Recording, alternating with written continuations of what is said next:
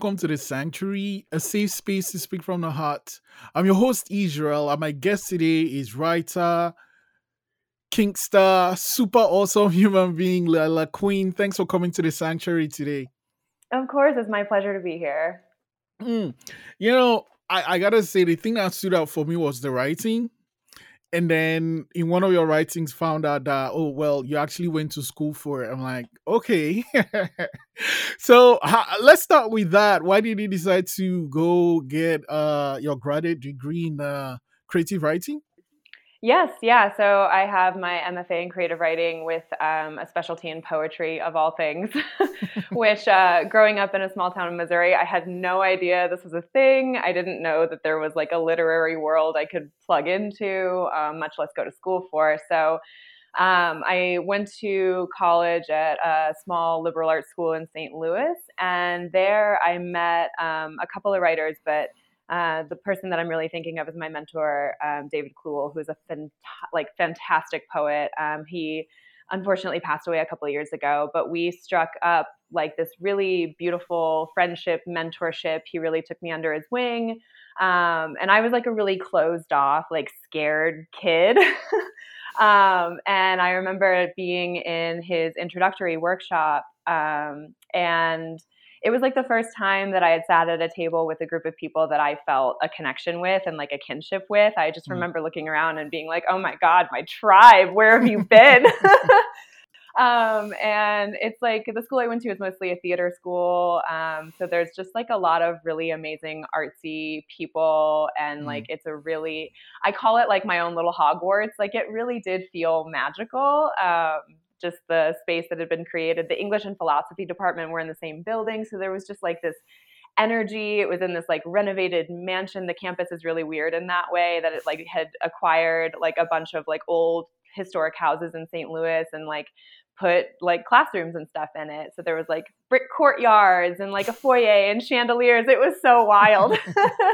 And David, yeah, I just remember him asking me to stay after class one day. And I was just sure that I was in trouble, right? Like there was that, you know, guilty conscience fraud syndrome because, you know, everybody in the class were, you know, they were farther along in their college years than me, and they were brilliant, and a lot of them had taken these classes before and just had a frame of reference that I didn't have.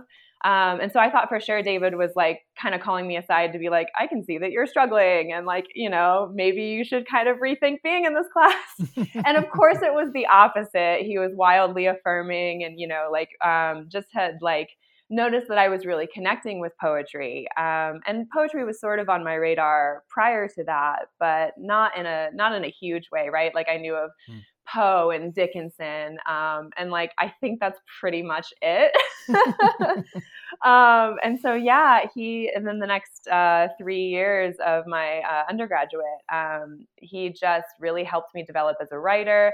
At first I was like very convinced I was a fiction writer. So I wrote like short stories and was just, you know, like had that whole, dream of, you know, great American novel, et cetera, et cetera. And like, I have gone to fiction again recently, but it wasn't until my senior year thesis where I had to select either, you know, doing a short collection of poems or a short story or an excerpt from a novel to submit as my undergraduate thesis. And like right up until like the last minute, I was like, I'm doing fiction. And like literally everybody in the department, like I had taken way more poetry classes. I was like so clearly a poet to everybody but me. And then finally I just sort of came to and was like, oh, right. Like I'm specializing in poetry and I'm submitting my thesis in poetry. And David, at that point was like, you know, you should consider going to graduate school for this and you can get funded. Just apply to programs where you can get funded. And, you know, so he put that on my radar. I knew I didn't want to go straight into graduate school. I had been a very like straight A student working multiple jobs, like really like hyper-focused, like needing to be a high achiever. And for a couple of reasons, like, you know, I just wanted to take a break. Like part of it was that I felt like a little existentially burned out. And part of it was like, I was just coming into myself as an artist and wanting to really take to heart something David would say, which is like, you know, go experience as much life as you can. That's going to make you a better writer. So, you know, I wanted to go experience life. And I did that for a year. I had every intention of delaying grad school even longer, but the program that David was most interested in me applying to, where his mentor was teaching, he was like, you should definitely apply to Wisconsin. And Wisconsin does a interesting thing with their admissions, with their MFA program. And that one year they accept fiction writers, and then the next year they accept poets, and they alternate like that. Oh. So that year that I was taking my gap year was a poetry year. And so if I didn't apply that year and then I applied to a bunch of other schools the following year, I was like really afraid I would never know about like whether or not I could get into Wisconsin, because it's a pretty exclusive and prestigious program. They only take 6 people a year. Wow. It's consistently rated as like one of the top creative writing programs, which is all like this, like I heard those words when I was like in this moment, but I didn't quite grasp like how precious it was to be able to go to this program until I got there. And like, I was really, it's funny because like, this is such a story for me of like the moment of life that I was in. Like I was in this like relationship that was like not the healthiest. And then it was kind of falling apart, and I was like looking for an out. So I applied to Wisconsin thinking there's no way I'm going to get in. And then I got waitlisted, and I was like, okay, this is a weird limbo. And this is like, you know, I'm debating on how forthright I want to be about this story, because I was involved in some like, you know, vaguely nefarious things. You know, like it's funny to be in Colorado now. It's all weed related. So it's funny to be in Colorado now where it's like completely legal and okay. But in Missouri in 2012, it was very much not okay. So anyway, maybe we'll get into that later. But anyway, I got waitlisted and then denied. The class had filled up. And then like 2 weeks later, as I'm in this just like really dark place of like, who is this person I'm with? What is this relationship I'm in? What am I doing? Why did I study creative writing? Like, is this, you know, was this all a really bad set of life choices? And then I got an email, and the subject line, I'll never forget it. It was in all caps, and it said, "Do you still want to go here?" And so of course, like I replied, I might've done my own, like all caps electro shouting, like, yes, I do want to go here.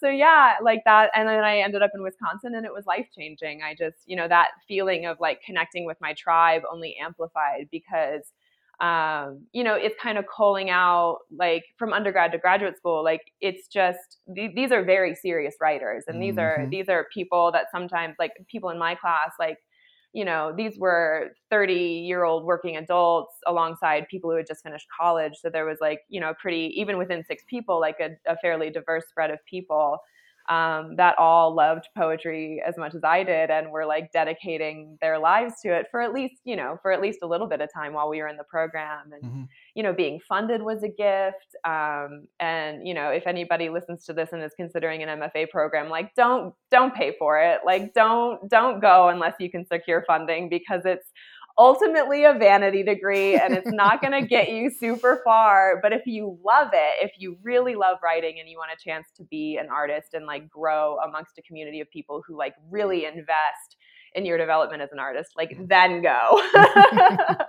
It's my word of caution to people seeking graduate arts degrees. So yeah. Well, I mean, you had a good time though, right?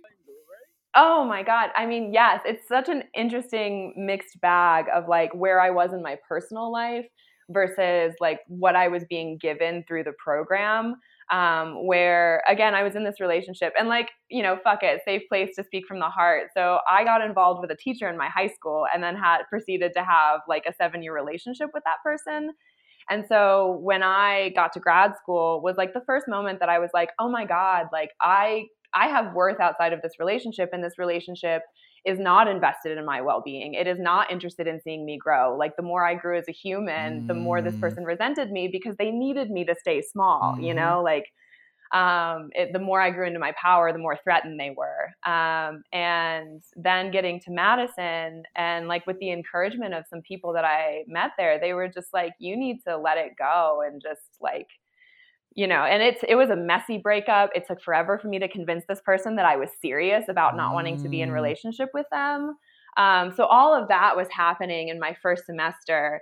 And at the same time, like going to class and like, you know, like you can walk into bookshelves and see my classmates and professors' books on the shelf, you know? And like, again, like being this like rural kid, you know, it was just like, frankly, it was a culture shock. I was just like, oh my God, these people are so much more sophisticated than me. Wow. Like they just know things I don't know. Like they're saying words I don't understand. And like, I had a college degree. So, so yeah, it was like this spiritual awakening, but like a lot of spiritual awakenings, it requires like this, like dissolution of self and like everything, you know, and like, I was just like being like shattered on the one hand. And then on the other hand, I was in this space that like, again, you know, because of the kinds of people that are attracted to poetry and like, you know, teaching, poetry and fiction, like, through sort of artistic mentorship, they were also like giving me tools and kind of like helping me plant seedlings of just like growing into the person that I was trying to become.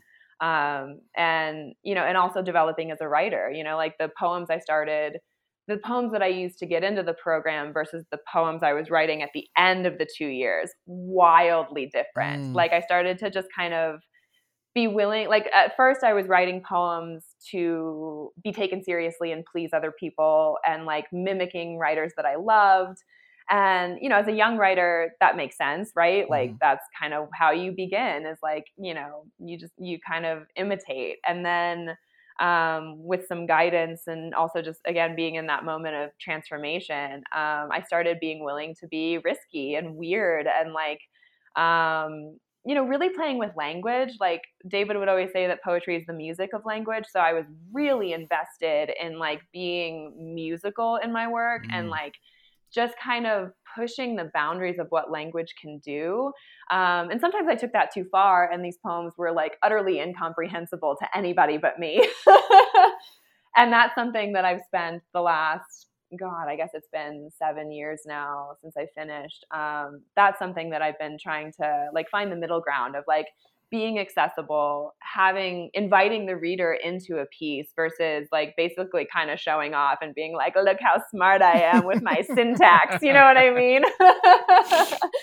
So yeah, I kind of had to grow out of, you know, that phase too. And then, and start to merge these skills of like, you know, I want to write things that people connect with because that was what gave me so much life when I found poetry. And, you know, even before that, like I'd always been a big reader and it was like, you know, these worlds were more home to me than my home was. Like I kind of couldn't wait. I couldn't wait to get out of my parents' house and I couldn't wait to get out of my hometown. And it was just a pretty bleak place. And then when I, you know, reading was like my first respite where I would just like lock myself in my room and read or like literally spend hours a day in the woods outside my house with my book and like, and then discovering poetry was kind of the next layer of that feeling of belonging and connection and just being able to feel at home in this world because I found the little corner of it where, you know, my ideas and my feelings were welcome. And so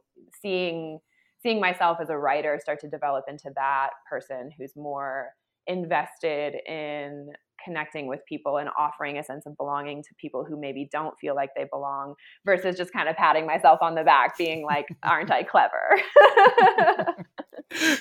When it comes to poetry though, what about it do you love? I love how much you experience in a short amount of time. Like there are some poems that I feel like have the emotional scope of a novel and they're doing it in, you know, 14 lines. And to me, that's like astonishing. And I think sometimes, and I don't want to like nag on this kind of poetry too hard because I love when people just like write little poems for fun. But there is a difference between a poem that somebody just sort of like writes down the first time and then never goes back to.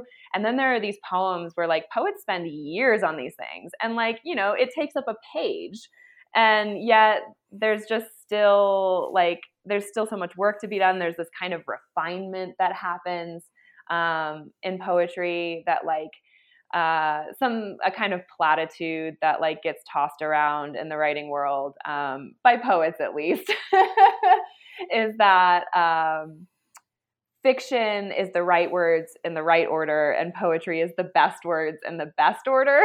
Ah. And so I think there's something about like, I don't even want to call it the economy of poetry, because I try to avoid like peppering in capitalist words into into things, into moments like this. But there is just something powerful about evoking a feeling and an experience without needing 300 pages. Mm. So you mentioned that initially you thought that fiction was your thing, and then you found poetry. Do you still do fiction as well? I do, yeah. I've come back to it recently. I started writing short stories again, probably like a year and a half ago. I just kind of gotten to this point where, I have such a huge body of work of poems that I don't want to say that I got bored. That's not quite the truth. It's more just like I felt kind of wrung out on that particular form and wanted to take a break from it. Mm. And yet I don't want to abandon my writing practice, because just like any practice, like you do start to kind of lose things and get a little rusty. It's not that you can't gain those back. You absolutely can. Mm. But I think that, like, all of the writers that I admire talk about having a consistent practice, even if that changes shape, right? Like sometimes your practice can be writing like 100 words a day or something, or maybe it's allowing yourself to only write once a month, but you're still doing it in some like consistent form. So yeah, I went back to fiction. I kind of had these little fragments that I'd collected over the years of prose that I just wasn't sure what to do with. And I kind of think of them as like spare parts. I'm like, they're around, you know, they might come in handy someday, but I can't do anything with them right now, because frankly, I'm not sure what they are and I'm not sure how they fit together. Yeah. And then, yeah, I found this like little fragment of kind of like a real life conversation that I had heard in my friend's house. And they were just talking about really mundane things. But there was something about it that just kind of like struck something in me. And I just wrote it down almost verbatim. And then I filed that away. And then I started writing this other story. And then I thought of that like little piece of conversation. And I was like, oh, that belongs in here. So then it just sort of started to grow from there, where I just like, between these spare parts and then the new stuff that I was writing, I was like, oh, and now I have a short story. How cool is that? And then I was lucky enough so I live in Boulder, Colorado, and there is a pretty good local art scene here. It's close enough to Denver too that there's like a lot of cross-pollination. And through a friend of mine who also writes and does photography, I heard about a grant that a local nonprofit foundation that had largely, weirdly enough, done a lot of like environmental work and environmental activism. They had generated some funding and wanted to kind of transition into funding local artists. Mm. And so I submitted a proposal for a novel, because nobody wants to buy poetry. It's just a fact. Like, if you write poetry, like you're not in it for the money. And you know, fiction, I'm just at a point in my writing life where, I don't need my writing to support me financially in its entirety, but it is nice to be rewarded for the things that you're making. Mm-hmm. So I submitted my proposal for this novel, and they liked it. They accepted the proposal, and they gave me a grant. So I was able to, for the most part, live and work as a writer again for about a year. And I wrote a first draft of a novel, and it still needs a lot of work. There are definitely some flimsy parts, because I just sort of had this, like, since it's just a grant, there's no like publication that's guaranteed or required on the end of it. It's just funding for the project. So, you know, technically I could have not finished the first draft and it would have been fine, you know, as long as I had a substantial body of work to like submit to the foundation as like proof that like, hey, you didn't waste your money. Yep. Yeah. But like, as far as like the parameters were pretty flexible, but for me, I really wanted to like have that deadline of a year of like, I want a, like a working first draft by this time. So there was definitely a moment in time where I just was trying to meet that deadline and like, was just kind of like very much just getting things down. Whereas prior, like there had been moments where like things were just so meticulous and carefully crafted. And I was like editing as I was going. And then there's just this back half of the book where I had just gotten to this point where I had like written myself to a certain point and I was like, okay, I know where I'm headed. And so I wrote that part. And then there's this middle part where I'm trying to get from that point to the other. And I just had to like, I just had to kind of stitch it together. And now I need to go back and kind of like, instead, like I need to take away the scaffolding and like, you know, continue building the thing. So yeah, it's been, the last 2 years have been more pros. Will it be, I mean, is it going to be something you will go back too soon, or you're just taking time away from it? Yeah, so I finished the first draft at the beginning of April. So I've been taking a little break from it since then. And my summer tends to be a time where I'm like just busier and more active in my life. Like, you know, you can be outside a lot, and I really try to soak that up. And I'm definitely more social in the summer. And so there's just like other things that I needed to worry about. And once the grant funding ended too, like I had the very real question of like, okay, so how do I make money again? And that became more the primary focus of the last couple months. And then now I'm kind of like, I'm finding some stability on that front. And so I imagine I'll go back to it very soon. I have a bunch of voice memos of like ideas of like those parts that I know really need work. So like, in a way, it's like always with me, and I'm always kind of thinking about it. And I'm leaving myself this like trail of breadcrumbs so that when I go back to working on it intensely, like I have some stuff to work with, because I had just gotten to this point where I'm like, and I don't know what else to do. And living, you know, and kind of gesturing back towards something I said before, like living life does tend to be really good fuel for writing and like all art, right? Like it just, you know, I'm meeting new people, I'm having different sorts of conversations, and a lot of the themes of the book, because it's stuff that I'm thinking about, it's like, there's probably a name for this phenomenon, but like when you notice something for the first time and then you notice it everywhere, that's kind of how I feel about the book, where it's like, I've just had these themes that I'm working on and these conversations I've been wanting to have. And then I'm just like hearing it everywhere, like hearing other people talk about these things and like seeing it play out in the world. And I'm just like, oh, like pull out my phone, voice memo time. Okay. So, you know, we talked about your writing, but the other part I thought is about the king. How did that start for you? So I've had a kinky side for as long as I can remember. I think that first expressed itself as a kind of exhibitionism. Like I just really loved being looked at. And really loved like exposing my body and having that be witnessed. And that, you know, I would say like in my teenage years, I was more in touch with that. And then in that relationship I mentioned, that was like not particularly good for me.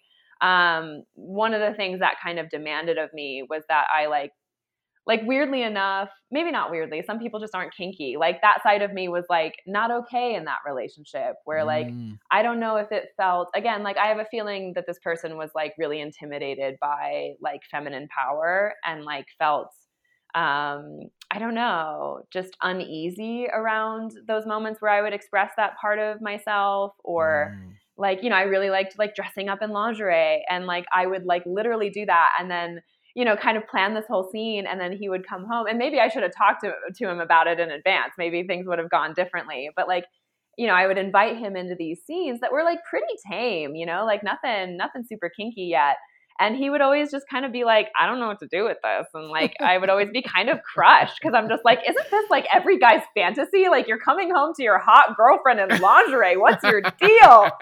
But like, you know, there's all kinds of things to unpack in what I just said. And, you know, again, like, you know, there definitely could have been more forthright conversations about that. But anyway, so during that period of my time, I would say like the kink got like kind of like condensed and contained and I kind of had to put it away.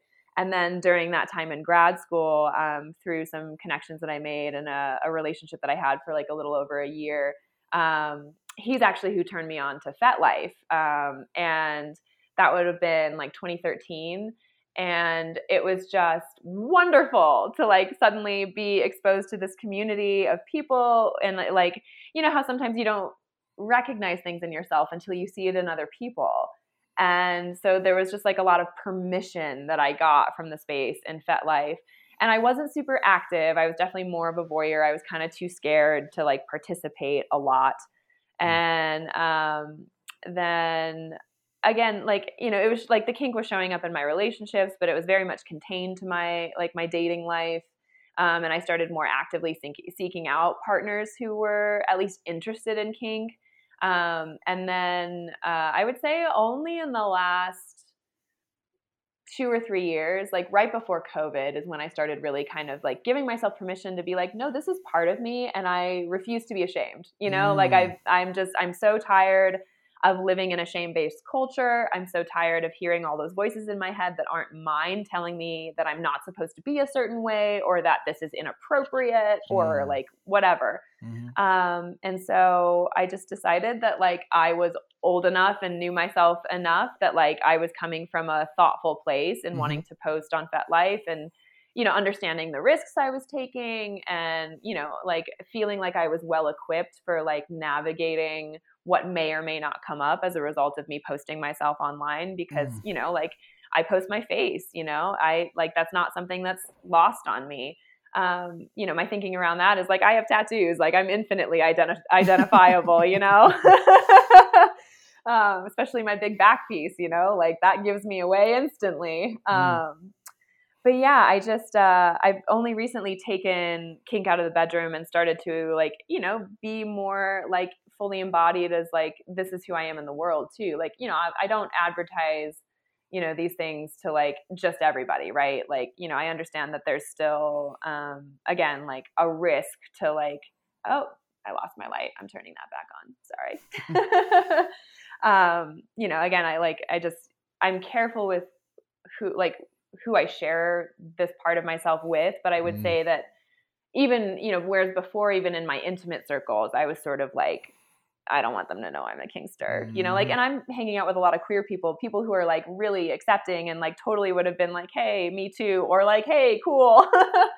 And I still just had all this internalized shame. And then, yeah, in the last 3 years, I've just been like, you know what, like, I'm going to face that shame. I'm going to reclaim part of myself and not let myself be limited by other people's judgments and criticisms, especially when what I'm doing is consensual and safe and, you know, and like, I think really beautiful. Just like the intimacy and the, like, I've had some of the best conversations around sex and sexuality that are so nuanced and lovely in the kink community. Whereas like, hearing like more normative conversations around sexuality, at least in the States, it's just very constricted and very, you know, again, like shame-based and, you know, I think really damaging to people who are, you know, who just don't fit inside those lines necessarily. So yeah, like my kinky side has been with me for as long as I can remember, but I'm only now willing to like really step into that. And what are some things that led to that acceptance? I would say, going back to Fet, because like I was interested in it in like 2013 to like 2015, and then I had like, I think about it as like my vagabond wandery years. Like I was just really unrooted and just sort of like, you know, exploratory and like moved around a lot and didn't really participate in the internet a lot. I don't know how else to say that. Like I just like, I'm not on Facebook. I only briefly had an Instagram as a way of connecting with people in Boulder when I first moved here, but I don't have that anymore. I've never been on Twitter. Like I'm just not on them. And so, you know, there was just a period of time where I was just kind of like cocooning, And then, you know, as I've been like emerging as this like transformed person, I've just, it's just like, I have found people who nurture that. And I had a relationship, during the pandemic where he was connected to a kink community, where like he had friends out in Washington State who, like ran one of the BDSM camps in Burning Man, and he had gone to Burning Man a lot and had this like whole community of kinksters that he kept in touch with. And that started to give me permission of like, oh, right. Like because I had gone back to FET for this as well, where it was kind of one of those like hilariously simple moments of like, oh, it's not just like online that I can find these people, right? Like kinksters are everywhere, and I can, you know, and obviously like COVID made this like not possible on the front end, but just having that seed planted of like, oh, there's a kink community in Denver. There's a kink community in Boulder. Like there are people in real life I can connect with. And that's really important for me. Like I really need that like physical in-person connection and the energy exchange. And so I started just right before lockdown, I had gone to a couple like TNG Boulder events and like meetups and like, you know, was starting to kind of like make plans for like gangbangs and stuff like that, like stuff I've always wanted to do. And like, I was just like so excited.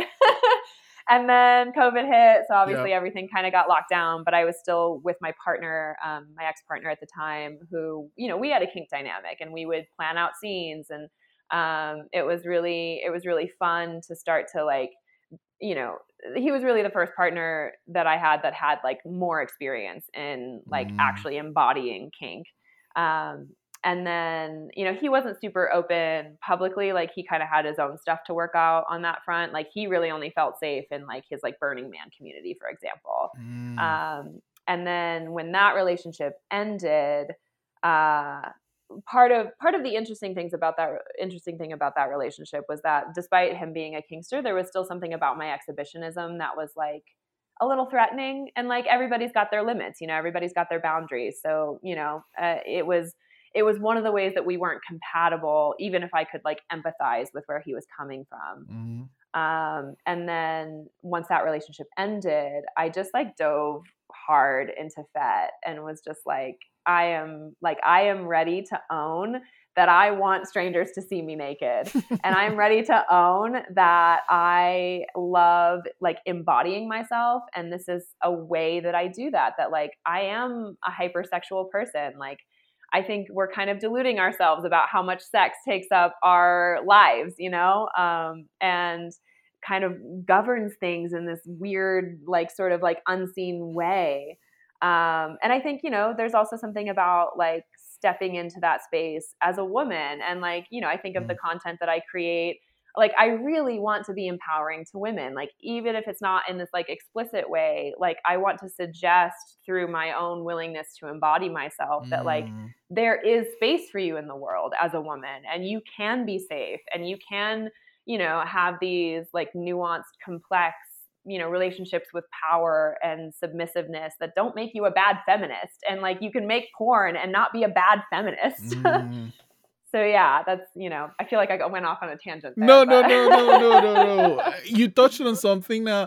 So COVID happened, shut everything down. You couldn't do some of the things you wanted to do, but talked about creating content. Something that really happened a lot was a lot of people were going online to start sex work, like creating content online. What, like, is that something you're considering, and what did you think of that? Yeah. I mean, I totally get it. And I got laid off immediately when lockdown happened. I was working in service industry, and the restaurant I was working for shut down indefinitely.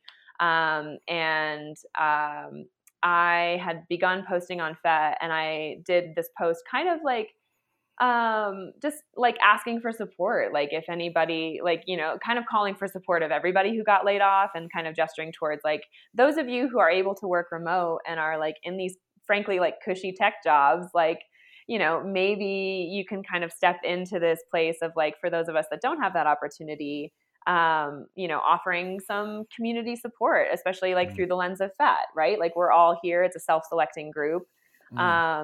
And so like I sold a couple of nudes and like nothing big. You know, I've always been sort of intimidated on using other platforms and like not really knowing where to start, you know, like I've thought about, I end up talking myself out of it a lot where I'm just like, I should cam, I think I'd love it. And then I'm like, but I don't know where to get started. And what site do I use? And like, how much do you actually get paid? And is it worth my time? And yeah, like I totally get why a lot of people went to content creating in that moment of like, you're sort of being denied like your traditional ways of living. And also like, frankly, like sick of being paid so little. So like, if you have an opportunity to maybe have more autonomy and sort of like the paradox of more dignity as a result of that autonomy through camming or through, you know, sex work or whatever it might be, like I have so much empathy and understanding for that, you know, and I definitely think about it, like especially, you know, seeing my numbers grow on Fet, like it's been astonishing to me where I'm like, oh my God, like I never thought in a million years I would have 1,000 followers on any social media. And now like I just broke 6,000 yesterday and I'm just like, this is bananas. Sentences I never thought I'd say. And so, you know, seeing the way that people are responding to me is giving me a lot more courage. Like I'm actually chatting with somebody who does cam work in Denver, who's graciously kind of offering a little bit of guidance and mentorship, just like things they wish they'd known when they started and like how to use some of these platforms and like really make the lifestyle work for you. So yeah, I am increasingly interested in being more on paid platforms. And like, I have some hesitance about that for like, you know, it started like all of this started as something I was largely doing for fun and as a way of like owning myself. And you know, I worry about like the transition from like free content to then asking people to pay, you know, like there is a phenomenon. Because then, like, there's this expectation. Yeah, and like I feel like there's like the expectation of like, well, you were giving it away free for, you know, before, like, you know, how dare you charge me now? And you know, I think there is sometimes like a sense of entitlement once you've been given something, and then suddenly you're being asked to like, you know, and you know, I think about like OnlyFans, I think about like Chatterbait, and like, you know, just kind of thinking about like what platform would I use if I wanted to do this and what would be fair to people who want to see me and yet also fair to me because like I'm investing increasingly a lot of time and energy into this. And I do think of it as like one of my artistic endeavors. And, you know, I would love to, again, like I don't need to live on it exclusively, but if it allows me some stability and space to then keep creating content. Like, I feel like it's a win-win for everybody who's like interested in seeing my stuff, you know? But it's, you know, it's just, it's been hard for me to like I just don't even know where to start, which is why I'm like this person in Denver who's like mentoring me. Well, yeah, you have the mentor, right? Yeah. Yeah. And we just started chatting. They actually reached out to me. They've been doing cam work for years and just like they were just really affirming of the content that I was making and like, you should think about camming. I think you'd really like it. Like we can even do scenes together because they're, you know, they're fairly successful. They're doing great. So they're able to live off what they're making comfortably. And again, like I don't have that expectation. I think there's something about being a writer and being used to a lot of rejection and like, not making any money off poetry where I'm just like, I don't want to feel like the world owes me this money for this content that I'm making. But if the universe wants to give me the gift of like sustaining me energetically from this thing that I'm already putting out there, that would be cool. You know, like that, like, I think that there's like some, again, like I'm looking to reclaim some dignity through all of this. And it's like, I think it's really funny that how I'm doing that is through porn and like willfully objectifying myself. But I do think that there's like really a lot of power in that. And I've been thinking like, I want to do a lot of research into the history of porn because I'm starting to get really interested in this designation of like, you know, like why is it porn and not art? You know, like this is one of those questions that I feel like, you know, so, like a lot of people have asked, and I bet you there's like great literature and research and conversations out there. And I'm just starting to ask that question for myself of like, yeah, why isn't pornography art, you know? Yeah, I think it's that. I remember there's actually this lady that made a film. It's not a documentary, it's fiction, but it's kind of based on a real story. I can't remember what the thing is, but it's about, I can't remember the title of the film, but it's about porn in the valley in California or something. And it played at some pretty neat festivals. I'll try and find the name and send it to you. Yeah, I would love that. Yeah, because like I did some like when I was starting to dabble in all of this, like, you know, I was curious about like my safety in a legal sense. So I did like the legal research of like, what is as far as I can go with sex work while still being legal?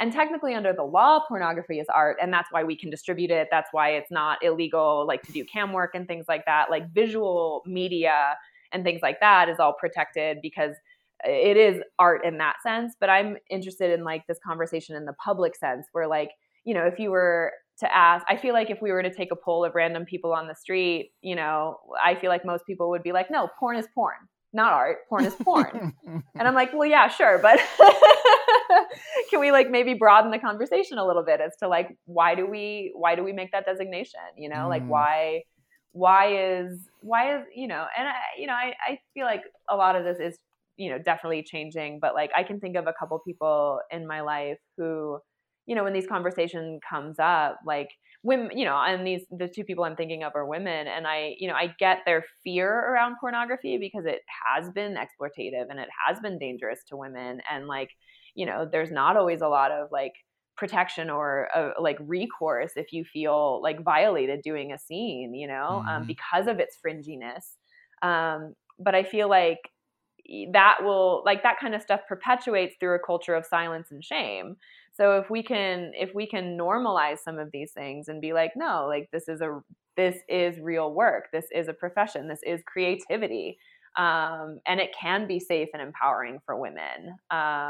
You know, I just think that like maybe then we would think of it more as like an artistic endeavor and like, you know, these people who are so afraid of it. I don't know. I wonder about the fear around these things. Like is it like, I don't know. Are we like corrupting people? It's like, no, like you're all here because someone had sex, you know? I don't know. Like all of these conversations are so interesting to me. Oh man, it's always interesting chance with you, and I'm like, just want to keep it going, but I'm going to let you go. However, before I do that, I'm going to ask this last question. Totally. To you, what is something you think people misunderstand where kink is involved? Yeah, I've been thinking about that. And I think there's a sense that like you get involved with kink because you're somehow damaged or you've got trauma you're trying to work out, or kink is just a sneaky way that people like work out their shit in these unconscious ways, and that like, you know, somehow it's not consensual. But I think the kink community is like the best example of where nuanced and beautiful conversations around consent happen, and I think, you know, the way like everybody's got trauma. So I feel like, you know, you can throw that argument out the window. Like plenty of people have trauma and it's not unique to kink. It's not unique to vanilla life. Like everybody experiences stuff.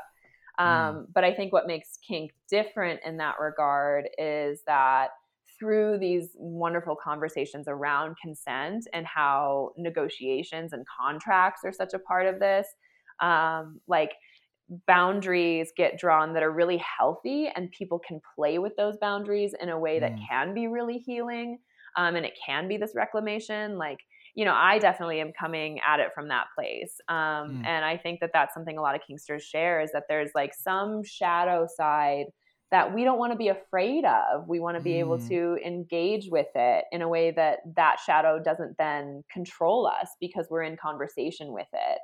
And to do that through connecting with other people is also like this beautiful transformative process of like, you're being witnessed, you're being seen, and you're also witnessing and seeing other people, and you're really nurturing vulnerability. And like, I feel like it does a really good job of like, you know, kink is not just about power. It is also about vulnerability and the relationship between these things. And they're like, you know, it does a good job of like exploring the ways that it's two sides of the same coin. Mm. Mm. Wow, Lila, this has been super enlightening, and I can't wait to read your book when it's finally done. Oh, thank you. I appreciate that. And I just wanted to say thank you so much for sharing, being super open and vulnerable, and also thanks for coming to the sanctuary today. Of course. This has been really fun. Thank you so much.